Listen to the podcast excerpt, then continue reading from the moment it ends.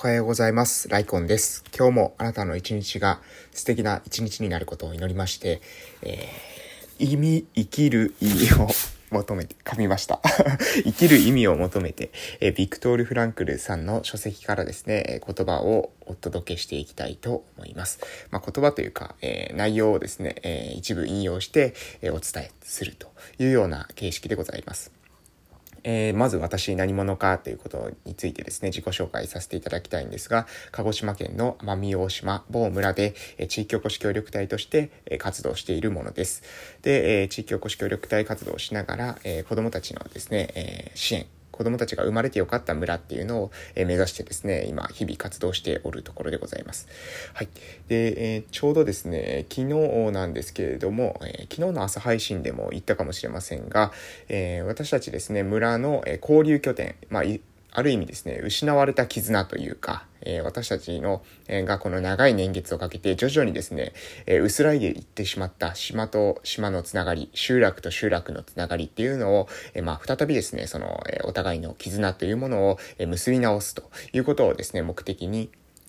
え地域に交流拠点っていうのを、え今年の4月から、え作ってですね、え運営しているんですけれども、えそのことについてもですね、以前の配信に、え載せていますが、えそこで、え夏休み期間を利用してですね、え読み聞かせ教室っていうのを、えすることにしましたよというような話をしました。で、えー、昨日、え、ちょうどですね、おとといですね、おとといの日に、どうやったらですね、その夏休み期間なので、え、子供たちがそこで宿題してもらえるかなというふうにですね、私ちょっと考えて、まして、で、まあ、とにかくですね、その考えていて、SNS で一発ツイートしてですね、すごくバズって人がわらわら集まってくる、そんな世界観はですね、あの、奄美大島の村ではなかなか通用しないわけなので、えー、そこら中にですね、出ている子供たちをですね、車で探しに行って、片っ端からですね、声をかけて、え、回ると いうですね、もうダイレクト営業を、え、してまいりました。で、宿題を終わってるかと聞いて、宿題をする気はあるかと、そしてそれをしたするんだったらエアコンがついている環境がいいんじゃないかと。そこま、そこがあると言ったら行きたいかというふうに尋ねてですね、まあある意味子供たちのその心の中にある宿題をしたい、宿題をしなければいけないというようなですね、えー、罪悪感に若干働きかけて、えー集めてくる。交流拠点にですね、集めてくるっていうことをですね、え、したんですけれども、え、それでですね、おとといは、えっ、とですね、4人かな ?4 人ほど集まったんですが、え昨日はですね、まあやはり、えその4人は、えその前の日にですね、集まって、えまあジュースとかも飲ませたりして もうあの、賄賂じゃないですけれども、えそしてそうすると、え次の日もね、あのまた遊びに来ると、え言ってですね、帰ったので、え案の定ですね、そうすると朝の段階でね、あの、来てくれました。で、えー、人は人に集まるということで、えー、その子供たちがですね、4人で、えー、日中からそこでですね、え宿題しながら遊びながらっていうことをしていると、そこ人目につく場所ですので、それを見かけた、え別の子供たちが集まってという感じで、え結局ですね、昨日は、え何人いたのかな、え同時にいた数っていうのは6人なんですけれども、同時にいない、時間がずらして、私の読み聞かせだけに、参加した、子もいたので、え読み聞かせだけに参加した子が、え5人かな。なので、え累計で子供たちが確か11人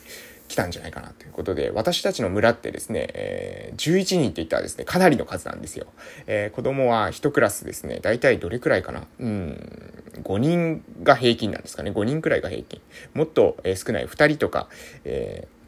3人とかのクラスもあるみたいですけれども。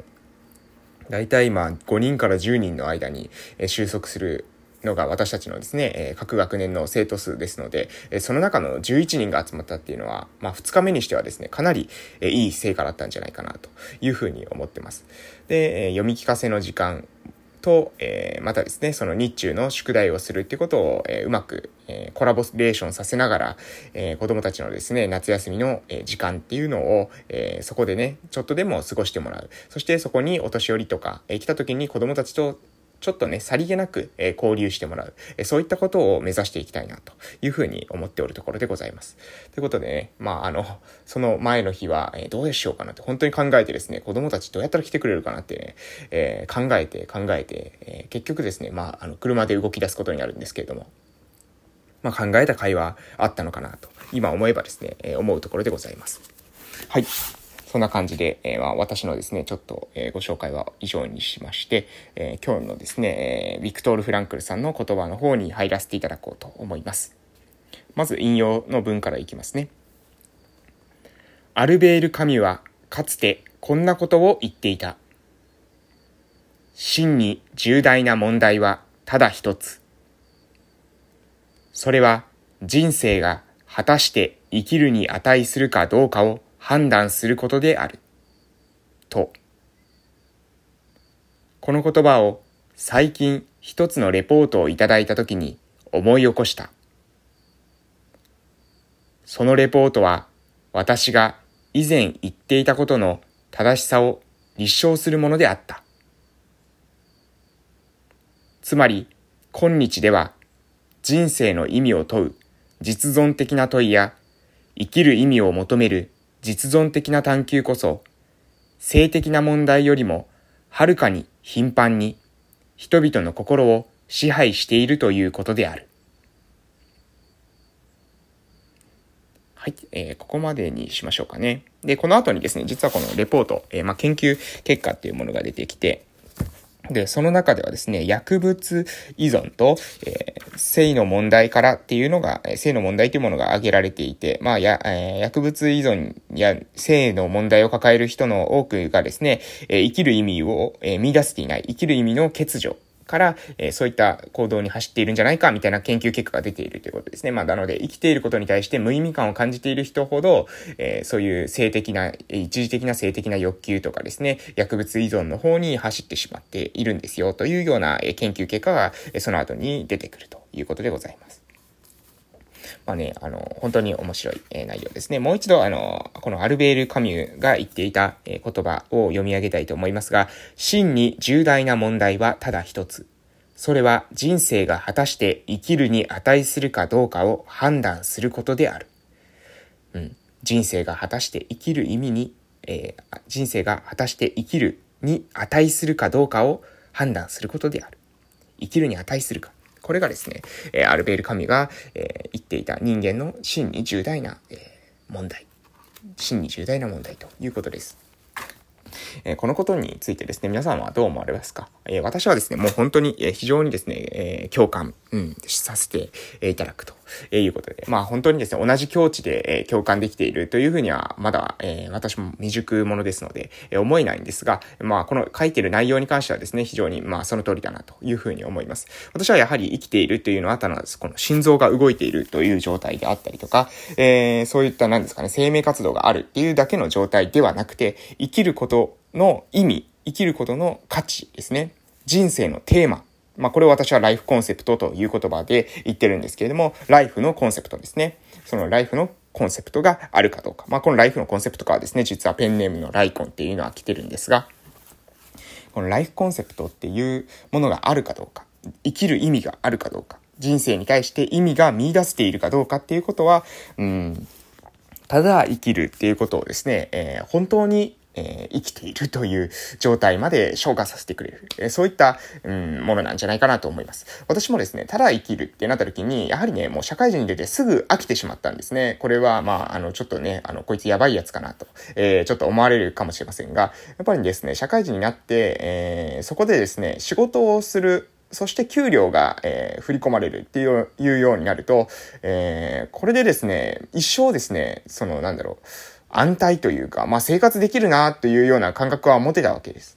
ただ、これでいいのかなっていう問いもですね、同時に出てきたんですね。えー、もう生活が見えるわけです。10年後まで見えるわけですね。うん。あの、労働をして、え給料が振り込まれて。その給料に不満があったとか、そういう話ではないんです。ただ、えこの労働をやり続けて、自分の人生というものをですね、えもうそこで、えー、終わらせてしまう。うん。そこに、えこれでいいのかな私非常に、え強くそこを感じました。で、リハビリの仕事自体はですね、好きだったんですけれども、でもリハビリのですね、まあ、ある意味のその非効率さっていうことも、えー、分かりました。ただし、えー、私にはですね、それはどうしようも、えー、することができなかった。どうす、どうすることもできなかった。それはなぜかというと、えー、その、リハビリの、え、リハビリ職の働き方自体がですね、そもそも、えー、法律で決まった、えー、診療報酬だとか、えー、介護保険の、え点数、えそういったものに制限されている。ある意味働き方っていうのがこの枠の中で働いてください。その代わり、え、税金を元手に使っているえ、財源、税金を元とした財源で、え、あなたたちに、の労働に対しては対価を支払いますよ。そういった仕組みですよね。えー、国民皆保険。私たち皆さん、えー、日本人はですね、皆保険制度といって、まあ、世界でもですね、最も優れた保険制度なんていうふうに言われてたりしますけど、えー私たち生活が保障されているのは、実はですね、その社会保障というものが、制度が整っているからなんですけれども、逆に言うとその社会保障の中で仕事をしている人、今はエッセンシャルワーカーなんて言われますが、そういった人たちの、給料というのはなかなか上がらない。うん。じゃあなぜ上がらないのか。それは、え社会保障の中で求められている価値以上の価値っていうものは生み出すことさえ求められていない。ある意味、もう上の人たちが決めたこと、みんなが決めたルール、そのルールに従って働いてくださいと。その代わり、そのルールに従って働いてもらったら、その分は、えー、お金を出しますよ。うんえー、あなたの生活は保障しますよ。えそういった、えものだからですね。でも私はですね、そこに対して、うん、これ、このままでいいのかなこのままじゃなくて、もっとですね、自分は、えー、本当にその患者さんのためにやることをしたいし、えー、自分の人生、えー、一度きりのですね、えいつ終わるかわからない人生、しかし必ずですね、終わりの来る人生を何に使ったらいいのかなというふうに考えて、まあ、結局ですね、地元に戻ってきて、地域づくり。えこれこそがですね、あの、私が、まず、え、現段階、この20代の段階で、え、果たすべき、え、ミッションだろうというふうに自分の中にですね、使命感を持って、え戻ってきたという感じでございます。なので、ぜひですね、自分の人生、えあなたのですね、人生どういった意味がありますかということをですね、今日一日問うていただけたらなと思います。それでは本日は以上でございます。この後ですね、私はちょっとですね、子供たちのまたイベントがありますので、そのことは明日お話しさせていただきたいと思います。それでは今日も素敵な一日をいってらっしゃい。